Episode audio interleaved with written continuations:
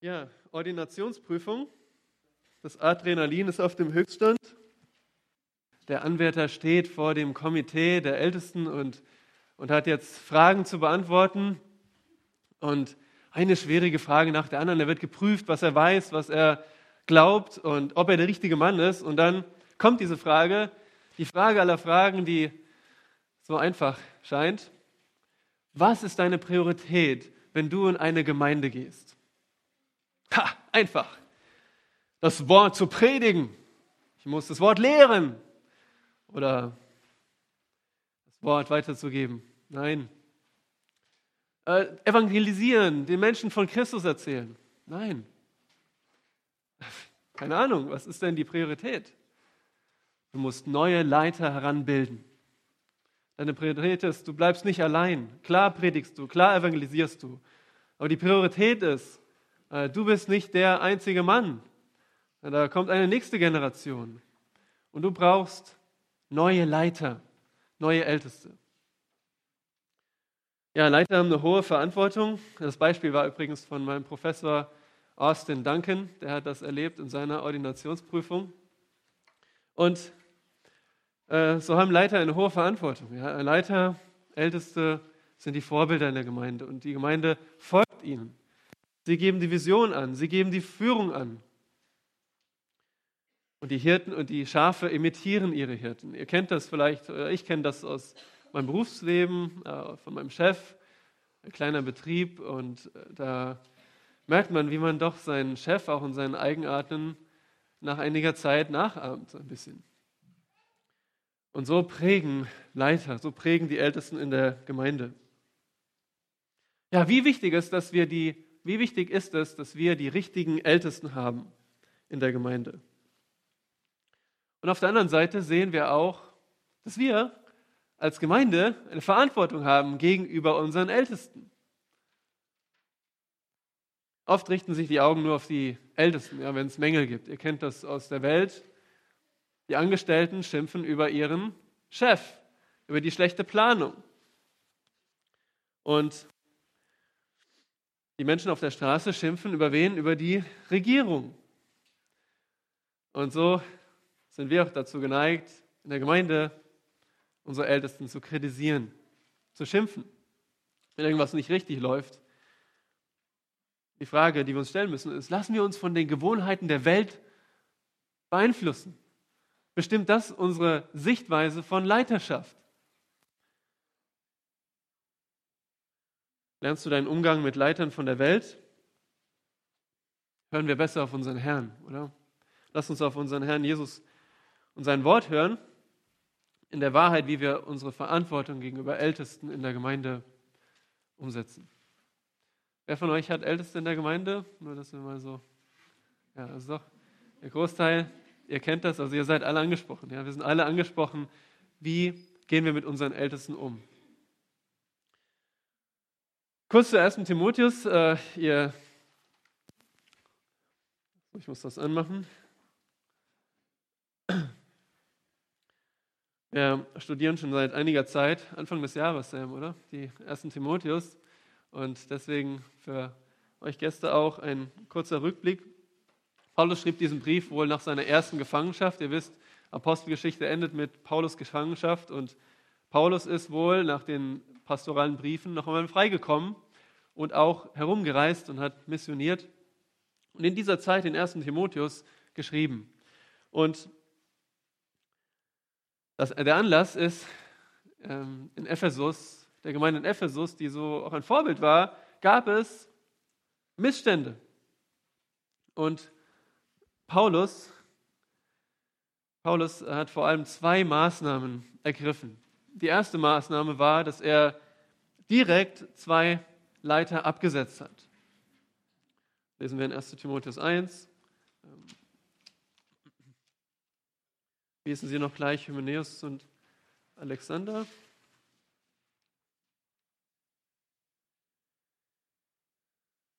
Dass ich nichts Falsches erzähle. Genau, Hymenäus und Alexander wurden ausgeschlossen und die zweite, noch viel wichtigere Maßnahme ist, dass Paulus Timotheus zurückgelassen hat, damit Timotheus jetzt Ordnung in der Gemeinde herstellt.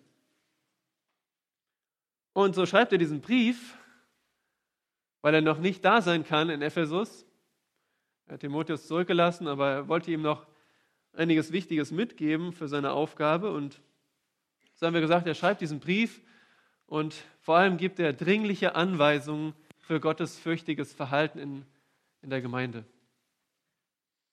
Und nur ganz kurz zur Orientierung. Wir sehen zum einen, Kapitel 1 ist so ein besonderes Kapitel, da gibt er diesen Aufruf äh, zum Kampf, zum geistlichen Kampf. Und dann Kapitel 2 und 3 sehen wir allgemeine Anweisungen an die Gemeinde.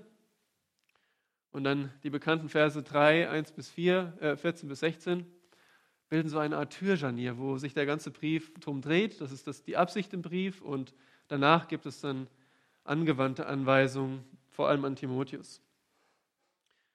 Wir sind jetzt hier im zweiten Teil bei den angewandten Anweisungen an Timotheus, schließen Kapitel 5 ab und haben uns schon den Umgang von Timotheus mit verschiedenen Altersgruppen angesehen und vor allem dann, welche Gruppe geht es dann im Kapitel 5 vor allem? Frage an euch. Die Witwen in der Gemeinde.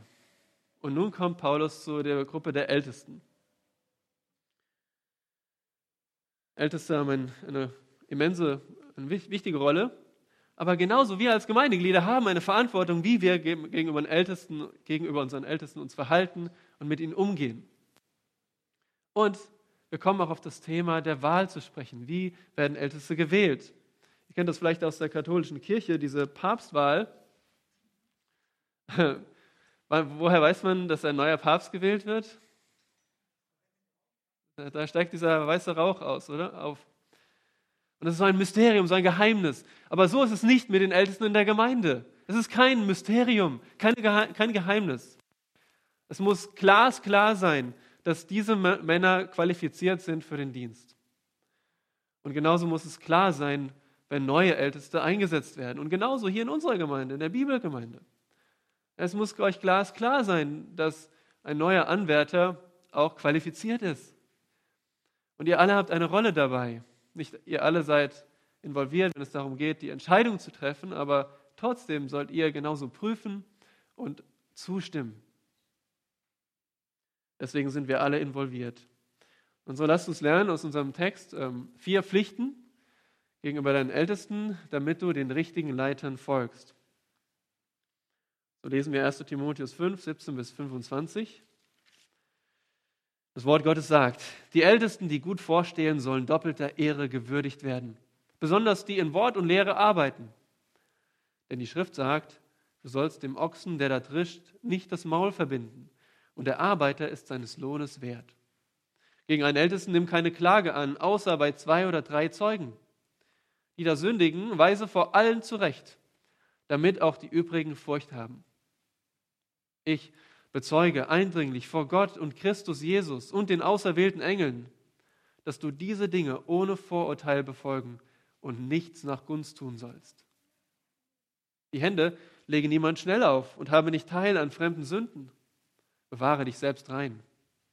Trinke nicht länger nur Wasser, sondern gebrauche ein wenig Wein um deines Magens und deines häufigen Unwohlseins willen. Von manchen Menschen sind die Sünden vorher offenbar und gehen voraus zum Gericht manchen aber folgen sie auch nach. Ebenso sind auch die guten Werke vorher offenbar und auch die, bei denen es anders ist, können nicht verborgen bleiben. Also vier Pflichten gegenüber deinen Ältesten, damit du den richtigen Leitern folgst. Darum geht es. Wir wollen diese Pflichten umsetzen, damit wir die richtigen Ältesten haben und damit und mitwirken, dass wir auch die richtigen Leiter in der Gemeinde haben, denn wir folgen ihnen unausweichlich. Denkt an den Chef oder denkt an Autoritätspersonen in eurem Leben, den ihr, die ihr nachahmt. Was ist die erste Pflicht? Die erste Pflicht ist Vergütung.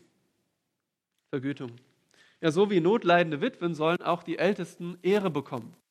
Und Paulus betont hier, dass Ehre auch finanzielle Vergütung einschließt. Das ist ein biblisches Prinzip. Und darum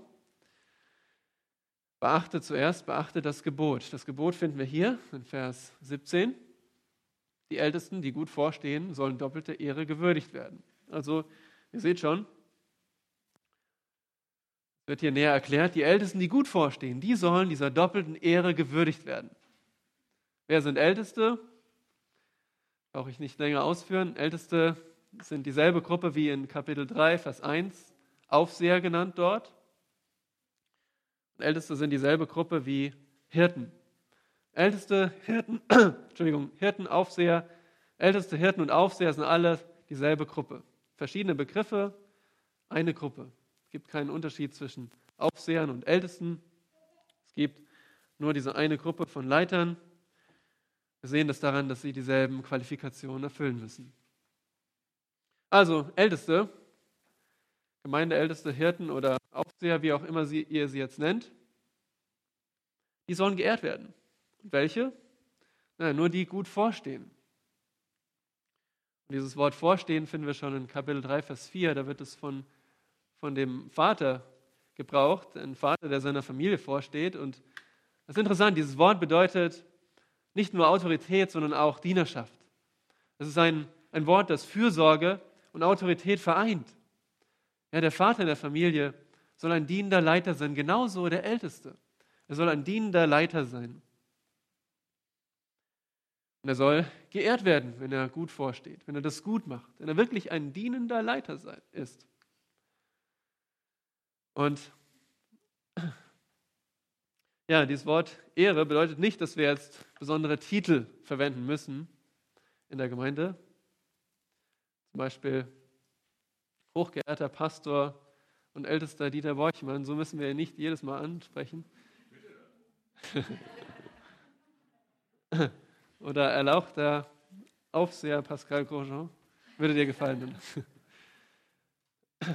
Nein, es geht nicht darum, um diese Äußerlichkeiten, es geht auch nicht um eine Zepter oder eine Krone, die jetzt Älteste tragen müssen. Diese Ehre ist vor allem eine Herzenshaltung. Es beginnt im Herzen, ob ich jemanden ehre oder verachte. Und so ist die Frage an uns. Denkt einmal an eure eigenen Ältesten. Schätzt du deine Ältesten? Verdienen sie in deinen Augen Ehre? Weil das ist das, was hier steht. Sie sollen der Ehre gewürdigt werden. Du sollst wirklich sagen, ja, sie verdienen Ehre. Du fragst dich vielleicht, warum? Nun, warum sollen äh, Älteste geehrt werden? Antwort ist, weil sie in Gottes Augen Christus repräsentieren und seine Autorität in der Gemeinde. Und wie wir noch sehen werden, weil sie eine wichtige Aufgabe haben und auch hart arbeiten. Nun, was beinhaltet Ehrerbietung in 5, Vers 3? Wer von euch bei den Witwen dabei war? Da heißt es auch, Ehre die Witwen, die wirklich Witwen sind. Was umschließt das? Frage an euch.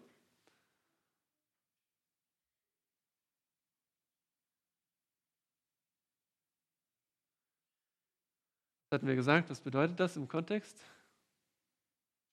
Die Witwen zu ehren? Ja? Ja. Mhm. Genau, was sollen die bekommen, wenn sie notleidend sind? Genau, sollen finanziell versorgt werden.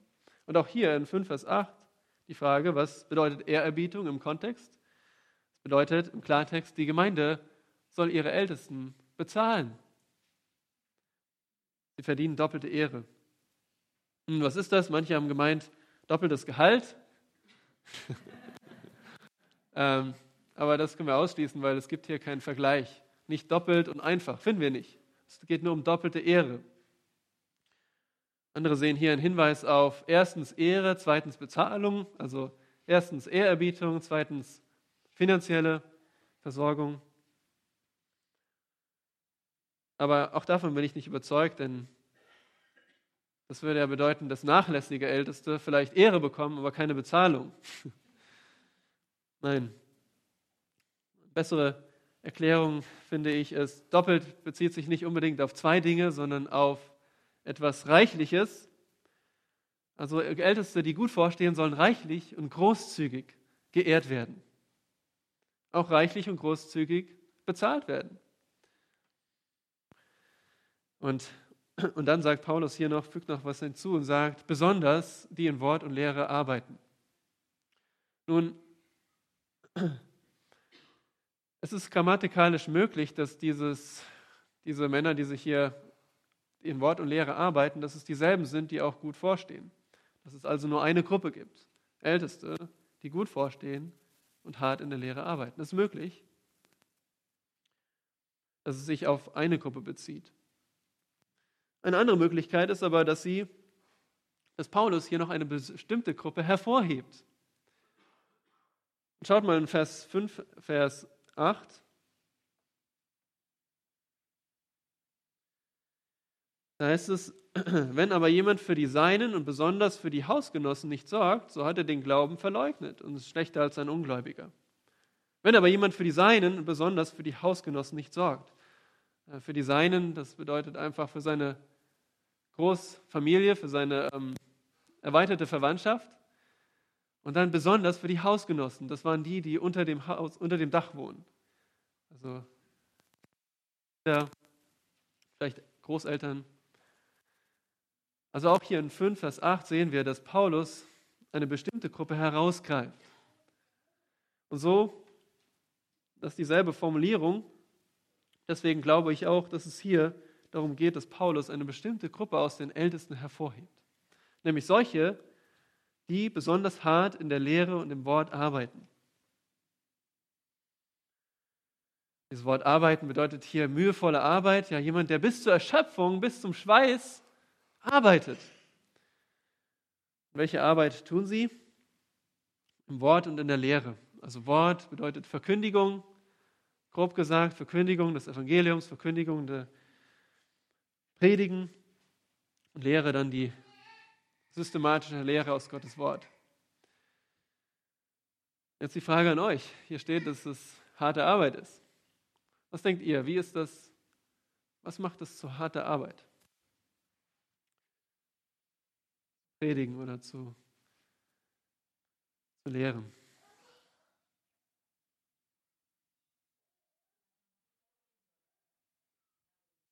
Mhm. Also, wie meinst du das? Man muss gut vorstehen? Ja. Ach so, ja, genau. Also, es ist harte Arbeit, weil man eben nicht nur predigen kann und dann äh, was anderes leben kann. Ja, stimmt. Das habe ich mir auch notiert. Es ist wichtig, ähm, es ist harte Arbeit, weil wir es auch leben müssen. Andere Ideen, ja?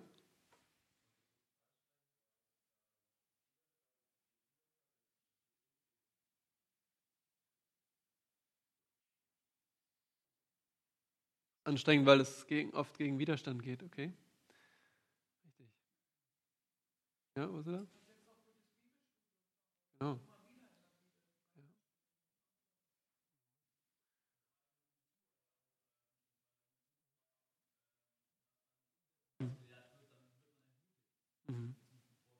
Ja. Hart, weil man vielleicht lehrt und dann ja, sich nicht so viel tut.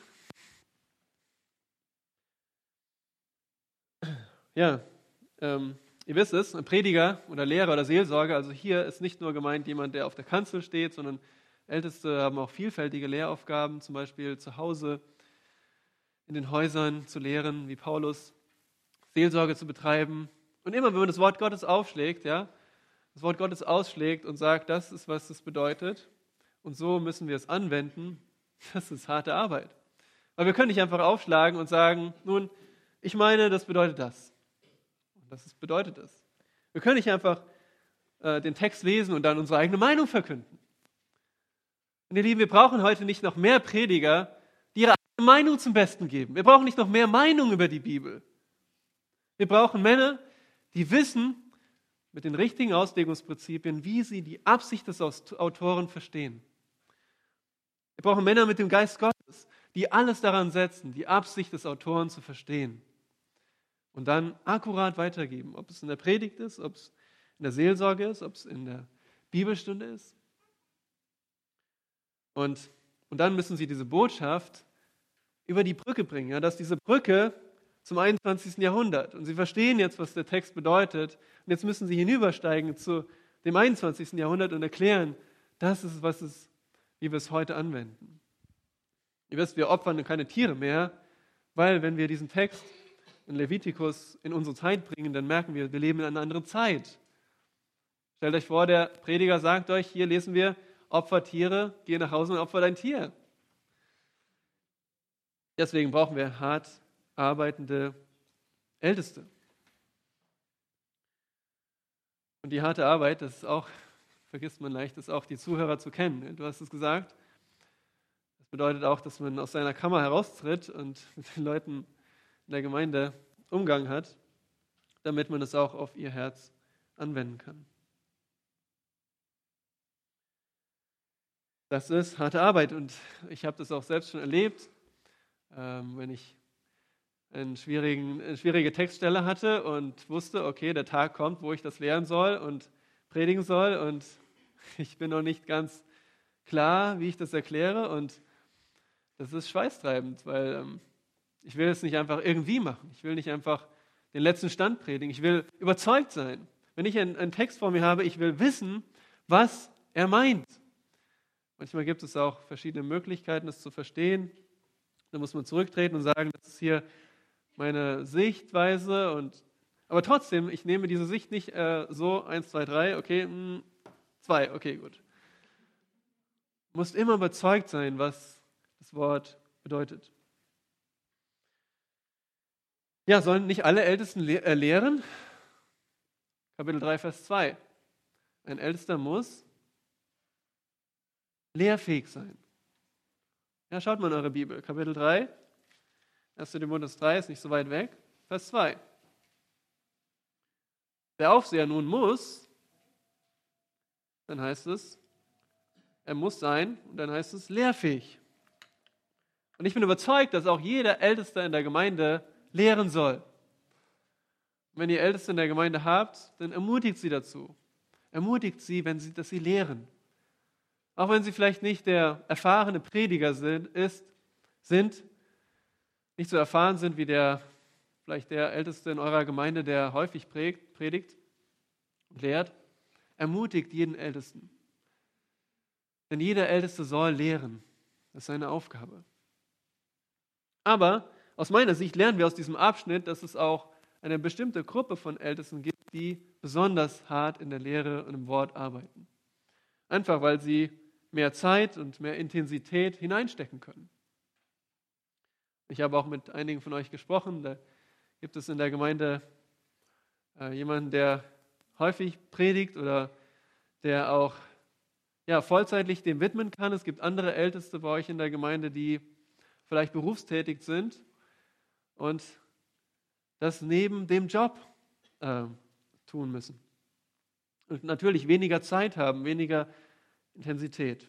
Paulus sagt, ehre vor allem die, die besonders in dem Wort und in der Lehre arbeiten. Warum? Bedenke die Begründung im nächsten Vers. Denn leitet den Grund ein. 5 Vers 18. Er sagt, die Schrift sagt. Das heißt hier, das Alte Testament sagt. Das Wort für Altes Testament. Die, spricht, die Schrift spricht kontinuierlich. Sie spricht. Ja, sie hat nicht gesprochen, sondern sie spricht immer noch.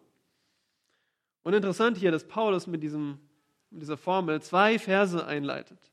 Schaut mal in eurer Bibel, findet ihr da einen Verweis, wo der erste Vers steht?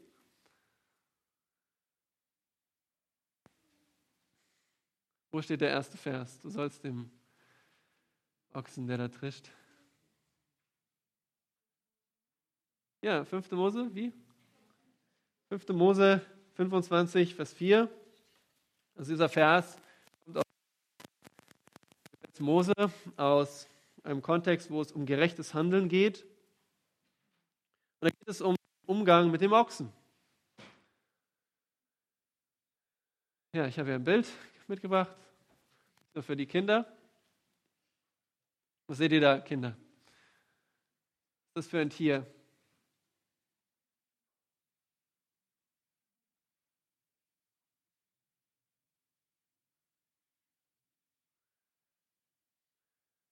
Was ist das für ein Tier? Ja, Lukas nur. Wow, schon gleich die Erklärung mitgeliefert, ja. Zwei Ochsen, die ziehen etwas hinter sich her. Wie sieht das aus? wie ein altertümliches Surfboard, oder?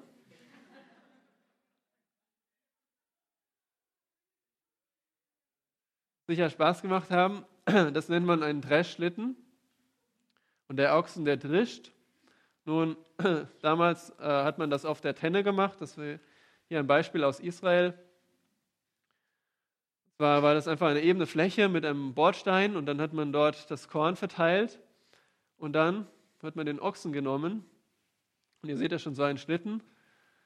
Äh, dieser Schlitten, der hatte dann solche Einkerbungen und da waren Stein- und Metallstücke drin und dann wurde dieser Schlitten über äh, das Korn gezogen und so wurde die Spreu vom Korn getrennt. Und der Wind hat die Spreu weggeblasen und übrig blieb das Korn. Nun, was der Vers sagt, heißt, wenn du freundlich bist zu deinem Tier, dann gibst du ihm keinen Maulkorb. Weil, was macht der Ochse, wenn er da im Kreis läuft und so vor seinem Essen herläuft? Nun, er, ab und zu frisst er etwas Korn. Und das ist der Gedanke. Der Ochse, der arbeitet und er soll auch von seiner Arbeit Versorgung bekommen. Er soll auch mal essen dürfen, wenn du zu ihm freundlich bist. Und so der Grund für uns, sei auch freundlich und umsichtig zu deinen Ältesten. Wenn sie arbeiten, wenn sie sich einsetzen, hart in Wort und in der Lehre arbeiten, dann sollen sie auch davon Versorgung bekommen. Die Versorgung, von wem bekommen sie die? Von dir, von der Gemeinde. Das sind die Leute, denen sie dienen. Wir haben jetzt leider nicht die Zeit, aber in 1. Korinther 9, 9 bis 14 könnt ihr euch aufschreiben, da zitiert Paulus denselben Vers.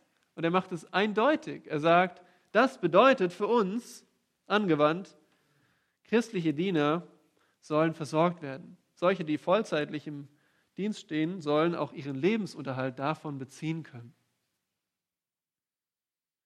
Noch das zweite Zitat steht in der Schrift. Hier gesehen, der Arbeiter ist seines Lohnes wert. Und das Interessante ist, wo steht dieser Vers? Lukas 10, 7. Gab es damals schon das Neue Testament? So ungefähr jetzt, wir befinden uns im Jahr ungefähr so 63, 62, 63, 64. Nun, Johannes schrieb erst 90, äh, das letzte Buch, also das Neue Testament war noch nicht fertig, aber äh, Lukas hat wohl schon ungefähr 60 nach Christus sein Evangelium verfasst und ihr wisst auch, Paulus hatte ohnehin guten Umgang mit Lukas und er kannte diesen Vers und er sagt, die Schrift sagt. Da sehen wir, das Neue Testament ist genauso Schrift wie das Alte Testament. Sie sind auf einem Level. Interessanter Vers am Rande. Aber was sagt der Vers? Ein Arbeiter ist seines Lohnes wert. Und es ist ungerecht, wenn man seinen Arbeiter nicht bezahlt. Wer von euch ist berufstätig? Also jetzt nicht in der Gemeinde, ihr seid alle. Genau, stellt euch vor, ihr geht zur Arbeit und der Chef sagt Dankeschön, aber ihr bekommt keinen Lohn. Wer würde ja sagen, das ist ungerecht? Genauso ist es ungerecht, wenn Älteste sich vollzeitlich ihrem Dienst widmen und kein Geld dafür bekommen. Und ihr wisst, es gibt auch Scharlatane, die nur für Geld arbeiten und Geld lieben. Aber das Problem ist nicht das Geld, sondern das Herz. Und wenn Älteste gut vorstehen und, und wirklich treu sind, dann wissen sie auch mit Geld umzugehen. Ja, denkt an eure Ältesten in diesem Moment. Stehen sie gut vor? Woher weißt du, wie hart ein Ältester in Wort und in der Lehre arbeitet? Habt ihr euch das schon mal gefragt? Ihr seht vielleicht nur, was jetzt Sonntagmorgen präsentiert wird oder was ihr in den Mittwochs Bibelstunden oder so hört. Aber weißt du eigentlich, was dein Ältester tut die Woche über? Weißt du, wie er seine Bibel studiert? Weißt du, wie hart er arbeitet?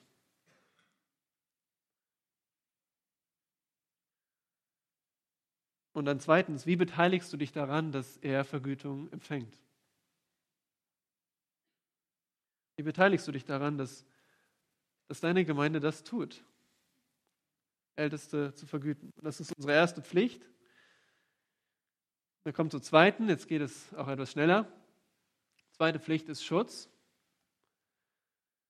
Da sagt Paulus, gegen einen Ältesten nimm keine Klage an, außer bei zwei oder drei Zeugen. Also nach dem Thema der Vergütung wechselt Paulus jetzt das Thema und es geht um, die, um den Schutz. Und zwar Schutz vor ungerechtfertigten Anklagen. Klage ist hier eine formelle Anklage. Es wird dem Ältesten eine konkrete Sünde vorgeworfen. Und Paulus sagt, nimm diese Klage nur an unter einer Bedingung. Es sind zwei oder drei Zeugen. An welche Aussage in der Schrift erinnert euch dieser Vers? Frage an euch.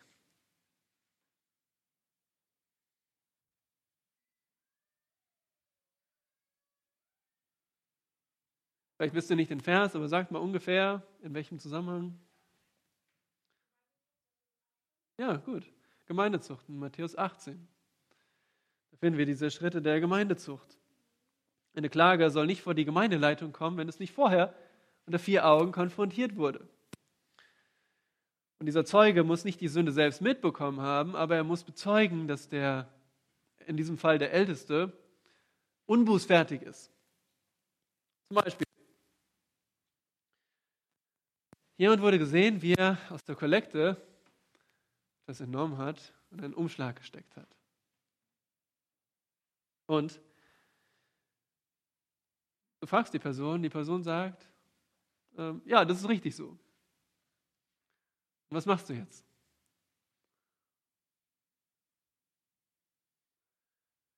Was macht ihr jetzt?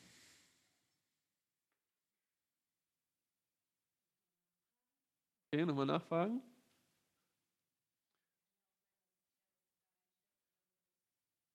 Genau. Ja, genau.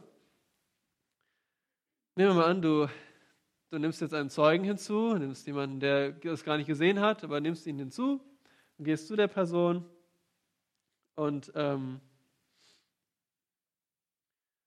und dann kommt dem Zeugen äh, mal überhaupt die Idee zu fragen, okay, weshalb hast du eigentlich das Geld herausgenommen? Ja? Jetzt gibt es zwei Möglichkeiten. Entweder die Person sagt, ähm, nun, ich bin knapp bei Kasse und ich kann das Geld gut brauchen. okay, dann ist es klar, dass das nicht richtig war. Dann muss man es konfrontieren. Aber vielleicht sagt die Person auch, der Kassenwart hat mich beauftragt, das diesen Sonntag in den Umschlag zu tun und ihm vorbeizubringen. Okay, dann hat sich alles geklärt. Seht ihr? Was wäre, wenn ihr gleich, ihr habt das gesehen, und ihr geht gleich zu den Ältesten oder, noch besser, ihr geht, noch schlimmer, ihr steht am Sonntagmorgen auf und sagt, hier, der Sam, der hat Geld aus dem Kollekte genommen. Hat er natürlich nicht gemacht, aber nur, dass ihr so das Prinzip versteht. Ja? Es, geht darum, nicht gleich das öffentlich zu machen, vor allem Älteste vor unberechtigten Anklagen zu schützen. Gut möglich, dass Älteste in Ephesus ungerechtfertigterweise angeklagt wurden und ihr könnt euch auch Gründe vorstellen, warum das jemand tun würde. Ja, was bringt Menschen dazu, in der Gemeinde falsche Anklagen gegen Älteste zu erheben? Was denkt ihr? Ja, Unzufriedenheit. Womit? Mhm.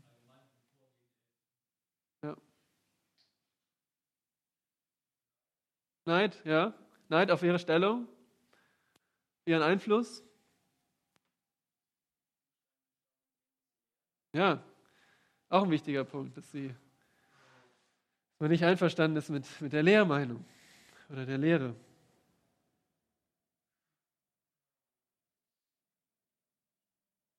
Ja, oder sie stoßen sich an der Tugendhaftigkeit der Ältesten.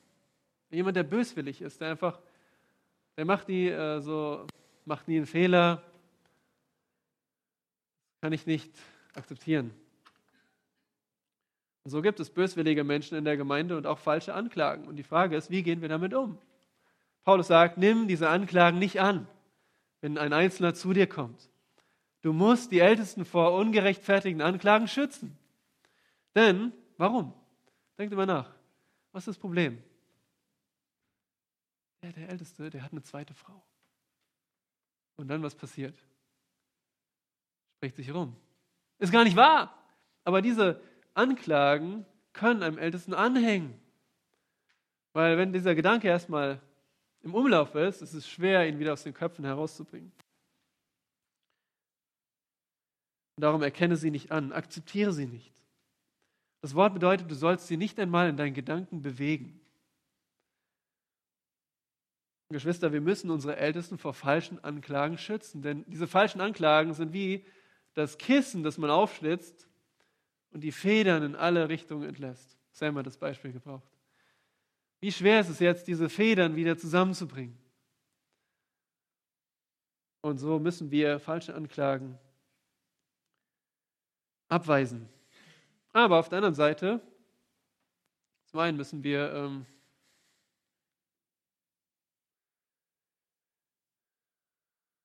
Na, macht jemand mal weiter, bitte?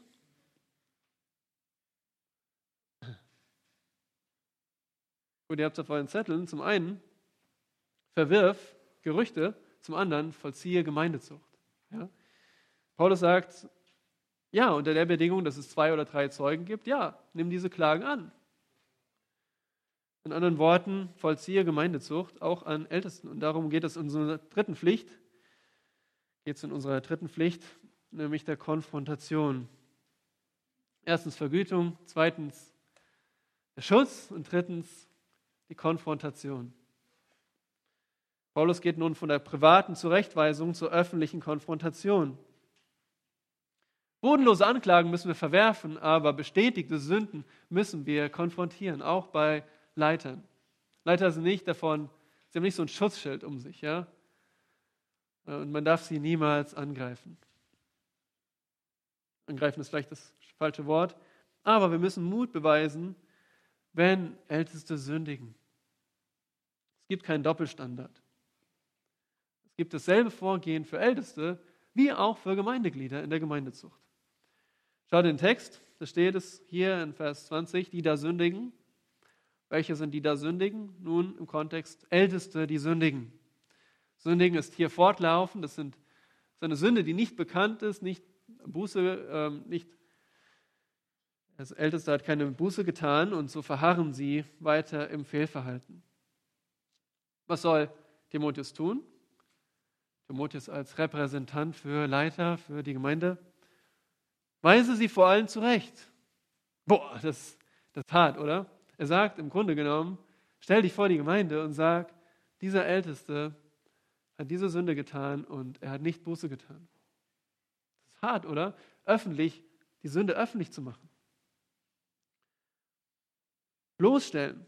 Ja, das bedeutet das hier. Die Sünde muss bloßgestellt werden. Vor allen ist hier nicht vor allen Ältesten, sondern vor allen in der Gemeinde. Vor allen in der Gemeinde muss es öffentlich gemacht werden, wenn der Älteste nicht in der privaten Konfrontation Buße getan hat.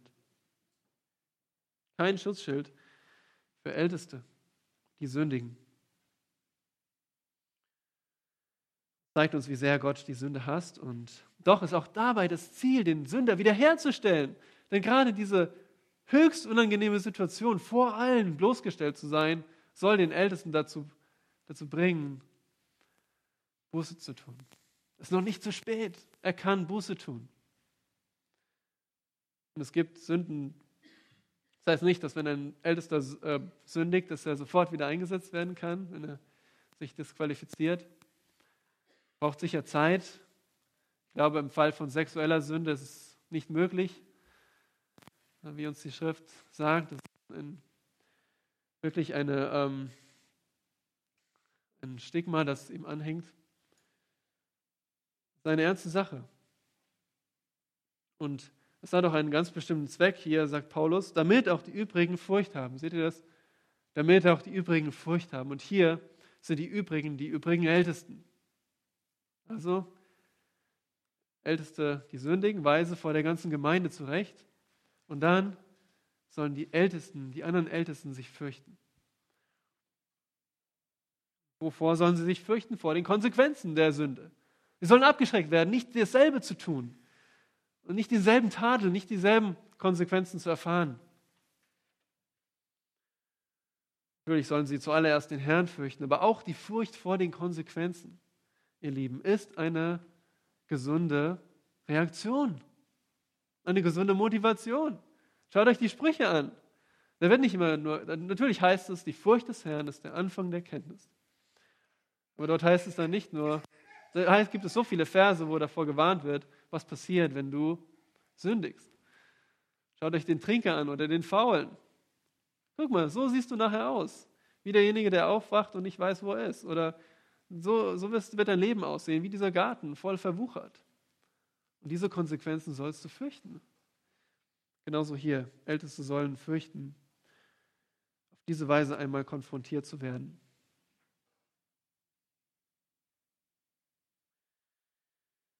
Ja, Timotheus hatte ein ernstes Problem, oder? eine falsche Lehre in der Gemeinde und musste jetzt Ordnung schaffen.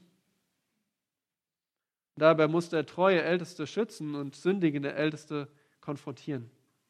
Für diese Aufgabe gibt Paulus jetzt einen ernsten Befehl. Er soll zum einen mit Freimut konfrontieren, zum anderen mit Gerechtigkeit. Schaut mal diesen Vers an. Ich bezeuge, und dann vor wem? Vor Gott und Christus. Wir alle werden einmal vor dem Richterstuhl Christi stehen und so ist Gott derjenige, der unser Leben beurteilt. Paulus sagt, ich stehe vor Gott, ich stehe vor den Engeln.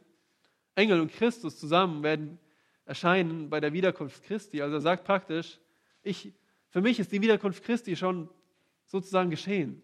Es ist für mich ein Ereignis, das ich immer vor Augen habe.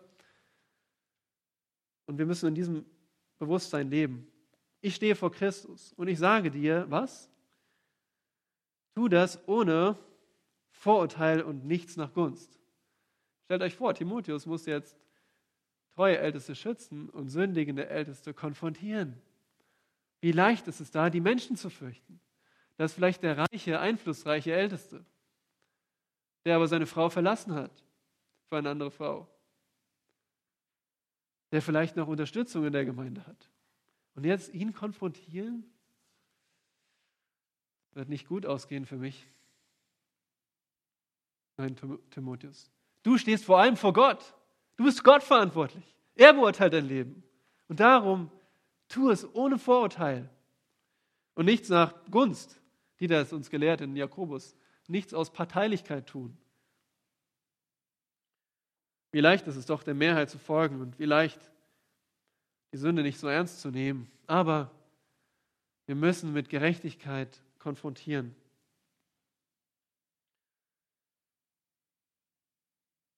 Ja, und so sind wir gefordert. Wenn ihr eure Ältesten, an eure Ältesten denkt, an eure treuen Ältesten, und ich bin so dankbar, dass in unserer Gemeinde das, ja, dank dem Herrn nicht der Fall ist, dass wir unsere Ältesten öffentlich konfrontieren müssen noch nie passiert ist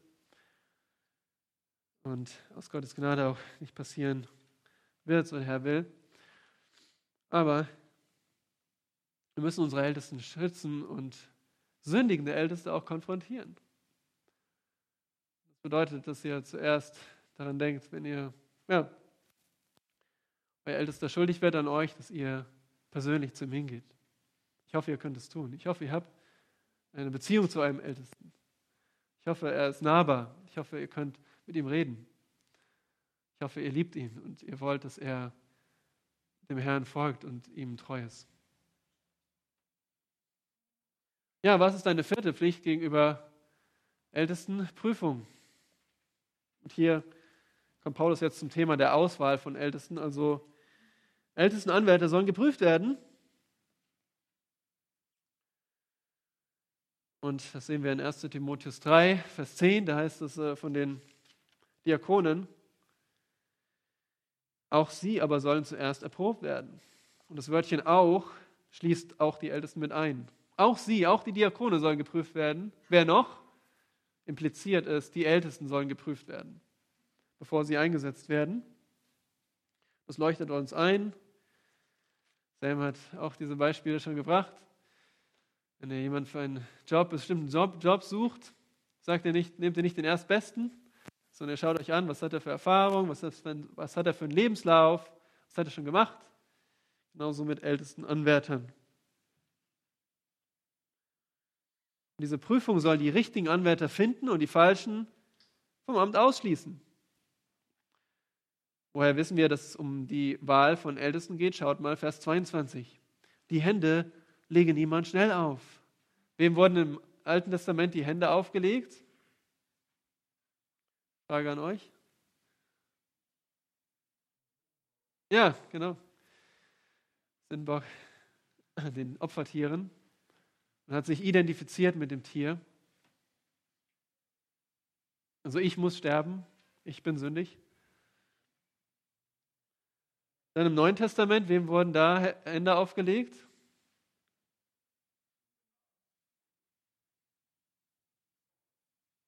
Richtig? Wie bitte? Ältesten, genau. 1. Timotheus 4, Vers 14. Und diese Handauflegung zeigt Identifikation, Einheit, Verbundenheit mit diesem Mann.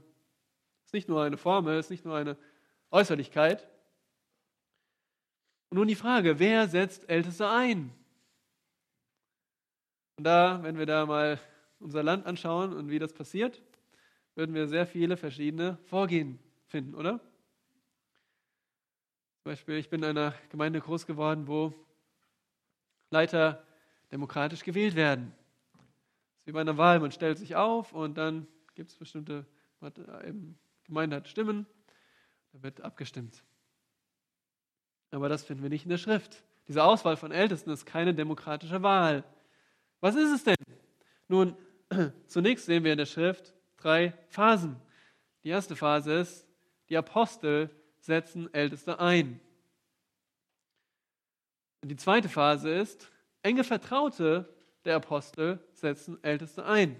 Zum Beispiel, wer war ein enger Vertrauter, der Älteste eingesetzt hat? Ja, Timotheus, Titus. Wir denken an Titus 1, setze in Kreta Älteste ein. Und die dritte Phase ist, Älteste setzen Älteste ein. 1. Timotheus 4, Vers 14. Da wird von der Ältestenschaft gesprochen. Und jetzt die Frage, in welcher Phase leben wir? Phase 3. Nicht Phase 10, sondern Phase 3. Und so ist auch heute noch. Paulus sagt, überstürze nicht diese Einsetzung, weil du könntest Teil an fremden Sünden haben. In anderen Worten, wenn du diesem Mann deine Hand auflegst und sagst, der ist gut und der sündigt, dann bist du mitverantwortlich dafür, dass er gesündigt hat. Weil du hast gesagt, du hast diesen Ältesten für qualifiziert gehalten. Das sehen wir auch in 2. Johannes 11, dass man sich mitverantwortlich machen kann für die Sünden anderer. Und dabei sagt Paulus, vergiss nicht dein eigenes Vorbild. Du sollst die richtigen Männer einsetzen und auch nicht voreilig sein, aber du sollst dein eigenes Vorbild nicht ver vergessen. Bewahre dich selbst rein, bewahre dich kontinuierlich und mit Anstrengung rein. Wir haben einen kleinen Vorgarten, ihr kennt das vielleicht. Und ich freue mich immer, wenn ich von der Arbeit komme und äh, Juliane und die Jungs haben daran gearbeitet, in diesem Vorgarten. Und zuletzt haben sie die ganzen Steine rausgesiebt. Und Unkraut muss man ziehen. Und ihr kennt das, ja? Also ein Vorgarten oder ein Garten, den man nicht pflegt, der verwildert. Und so ist es auch mit unserem Herzen. Wenn wir uns nicht aktiv bewahren vor Sünde, dann kommt die Sünde in unserem Leben hervor. So sagt Paulus, achte nicht auf die anderen nur, sondern auf dein eigenes Vorbild. Und dann gibt er eine Erklärung, und ihr habt alle auf diesen Vers gewartet, denke ich, Vers 23. Trinke nicht länger nur Wasser, sondern brauche ein wenig Wein um deines Magens und deines häufigen Unwohlseins willen. Und was bedeutet dieser Vers? Warum ist er hier? Manche sagen, der ist irgendwie aus Versehen da reingelandet. Nein, falsch. Es gibt nichts in der Schrift, was nicht bewusst dort steht. Dieser Vers hat eine gute und wichtige Funktion. Er sagt nämlich, achte auf dein eigenes Vorbild. Du musst dich reinhalten. Rein, ja. Aber als Erklärung, das bedeutet nicht, dass du jetzt nur Wasser trinken musst, wenn du Unwohlsein hast. sich reinzuhalten, heißt nicht, dass Timotheus überhaupt keinen Alkohol zu sich nehmen darf. Erfahren, Timotheus hat zu diesem Zeitpunkt sich des Weins enthalten. Das bedeutet Wein. Wein, da war damals ein Mischgetränk. Ähm, es gab nicht diesen unverdünnten Wein, den wir heute trinken, den hat man damals nicht getrunken, sondern es war mindestens 1 zu 3 oder bis zu 1 zu 20 verdünnt, um das Wasser zu desinfizieren. Und dies wurde dann als Wein bezeichnet, dieses, dieser wässrige Wein, in anderen Worten. Timotheus hat ausschließlich diesen Wein getrunken, äh, dieses Wasser, Timotheus hat ausschließlich Wasser getrunken, ohne Wein. Und wird hier nicht gesagt, warum, wird auch nicht kritisiert. Jetzt die Frage, was meint Paulus? Er meint nicht, mach mal locker, trink mal ein, zwei Gläser, ja? Muss ich mal ein bisschen, muss ich mal ein bisschen entkrampfen hier. Trink mal ein Gläschen. Nein, Alkohol ist ein Gebiet der christlichen Freiheit. Ihr müsst umsichtig und weise damit umgehen. Aber dieser Vers geht gar nicht um Alkohol. Es geht gar nicht um Wein. Worum geht es in diesem Vers? Er hat es gesehen. Aha, es geht um Gesundheit. Okay, dieser Vers, dieser Vers geht um Gesundheit. In anderen Worten, Paul, äh, Timotheus, du sollst dich reinhalten, aber nicht auf Kosten deiner Gesundheit. Ein gutes Prinzip hier, Medizin ist nicht wiedergöttlich. Er sagt in anderen Worten, gebrauche den Wein als Medizin. Der Alkohol hat die Keime im Wasser desinfiziert oder das Wasser desinfiziert, Keime getötet. Timotheus hatte nicht das Wasser, das bei uns aus der Leitung kommt, ja, das gut und auch hier in Berlin besonders gut trinkbar ist. Das Wasser war verunreinigt und Timotheus hat es zu spüren bekommen. Aber er dachte vielleicht, ich muss um meines Vorbilds willen, muss ich äh, oder will ich auch weiter nur Wasser trinken. Und Paulus sagt, halte dich rein, aber setz nicht deine Gesundheit aufs Spiel. Und schließlich gibt er noch zwei Gründe, weswegen eine gründliche Prüfung unverzichtbar ist. Zuerst hat er gesagt, prüfe mit Vorsicht, das können wir uns mitnehmen für uns, prüfe mit Vorsicht, prüfe Älteste mit Vorsicht, denn du machst dich der Sünden teilhaftig. Das geht jetzt vor allem an die Älteste, Ältesten, wenn sie einsetzen. Das zweite ist, prüfe, prüfe mit Geduld. Ich glaube, diese Verse gehen auch um die Auswahl von Ältesten. Und äh, Paulus zeigt uns hier vier Gruppen. Zuerst, eine gründliche Prüfung schützt vor den falschen Ältesten. Vers 24. Von manchen Menschen sind die Sünden vorher offenbar und gehen voraus zum Gericht, manchen aber folgen sie auch nach. Also in anderen Worten, zum einen fällt eine Gruppe schon von vornherein durch, die, die disqualifiziert sind. Das ist zum Beispiel der Mann, der seine Ehefrau für andere Frau verlassen hat. Klar, dass dieser, dieser Mann wäre zum Beispiel jemand, dessen Sünde offenbar ist. Sie geht voraus zum Gericht. Also sie läuft voraus, wie, wie ein Herrchen mit seinem Hund. Und der, der Hund kommt schon um die Ecke und das Herrchen trottet hinterher. So sind die Sünden. Sie gehen vorher schon voraus, bevor die Person überhaupt da ist. Diese Männer sind eindeutig disqualifiziert. Aber gibt es andere, die erscheinen gar nicht so schlecht. Die kennen ihre Bibel, ja? Und die, man weiß eigentlich nichts Negatives über sie. Und die sind eigentlich ganz in Ordnung. Sie wissen sich auszudrücken, sie können reden. Und außerdem brauchen wir gerade Älteste, ja? Und wir brauchen einfach mehr Leute, die die Last tragen und lasst uns den kurzfristig einsetzen. Könnte aber einer sein, deren Sünde, dessen Sünde erst später zutage kommt. Manchen folgen sie nach, so wie der stramme Papa, der vorher, äh, der mit strammem Schritt, mit strammem Schritt vorherläuft und dann das Kleinkind kommt so hinterher. Aber das Kind läuft letztendlich zum Vater, weil es sein Kind ist. Und so gibt es Sünden, die folgen nach. Die werden erst später sichtbar. Sünden wie Stolz, Streit, Materialismus finden wir in 6, Vers 1 bis 4. Also es gibt Männer, die sind erst nach, nach genauerer Prüfung disqualifiziert. Und deswegen sollen wir es nicht übereilen. Zweitens, eine gründliche Prüfung offenbart die richtigen Ältesten.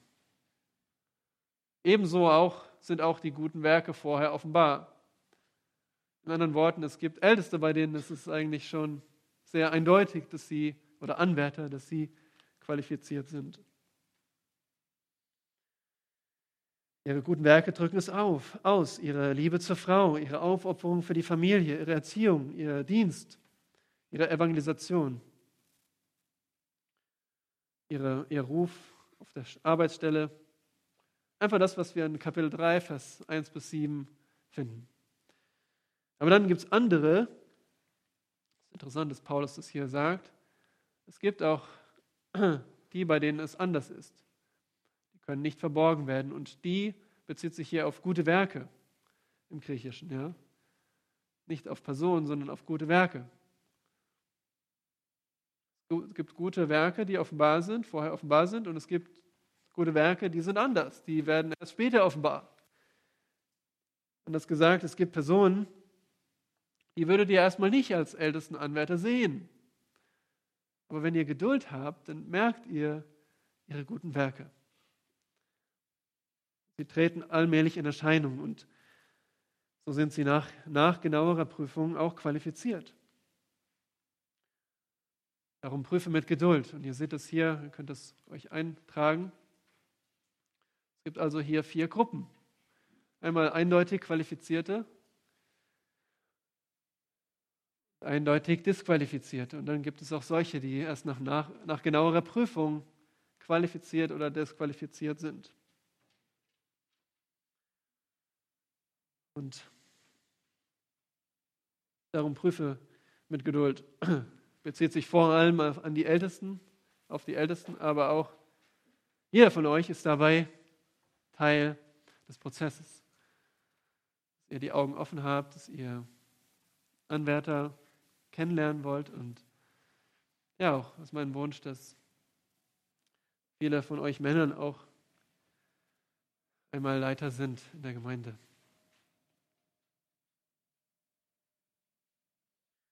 Ja, wir kommen zum Ende und wir könnten uns unterhalten über Gemeinden, die wir schon kennengelernt haben, Gemeinden, wo, wo Älteste einfach wie ein Kumpel behandelt werden, verachtet werden, Älteste, die Hals über Kopf in Arbeit stecken und dann nebenbei noch Älteste in der Gemeinde sein wollen. Wir können uns unterhalten über Gemeinden, die deren Älteste schnell und voreilig gewählt werden. Einfach die Einfluss, gib mir die einflussreichsten Geschäftsleute, die, die das meiste Geld haben. Oder wo einfach blindlings Männer und Frauen einfach eingesetzt werden. Und dabei ist es so entscheidend, dass wir die richtigen Leiter haben, denen wir folgen. Darum lasst uns diese Verpflichtung beherzigen. Die Vergütung, den Schutz, die Konfrontation, auch die Prüfung. Möge Gott uns helfen. Danke für eure Geduld. In Jesu Namen. Amen. Lasst uns auch beten. Vater, danke für dein Wort, das so zeitlos war und anwendbar ist und präge doch diesen diese große Bedeutung von biblischer Ältestenschaft auf unser Herz. Ich bitte dich für Pascal und Dieter, unsere Ältesten, danke für ihre Treue, danke, dass sie Vorbilder sind für Älteste, die nicht nur ihren Dienst mit Eifer erfüllen, sondern auch treue Anwärter sehen wollen. Und so bete ich für alle Gemeinden, die hier repräsentiert sind, dass du ihnen ihre treue Ältestenschaft stärkst und, und auch neue qualifizierte Männer an die Seite stellst, damit dein Werk vorangeht und damit deine Weisheit in der Welt offenbar wird. Amen.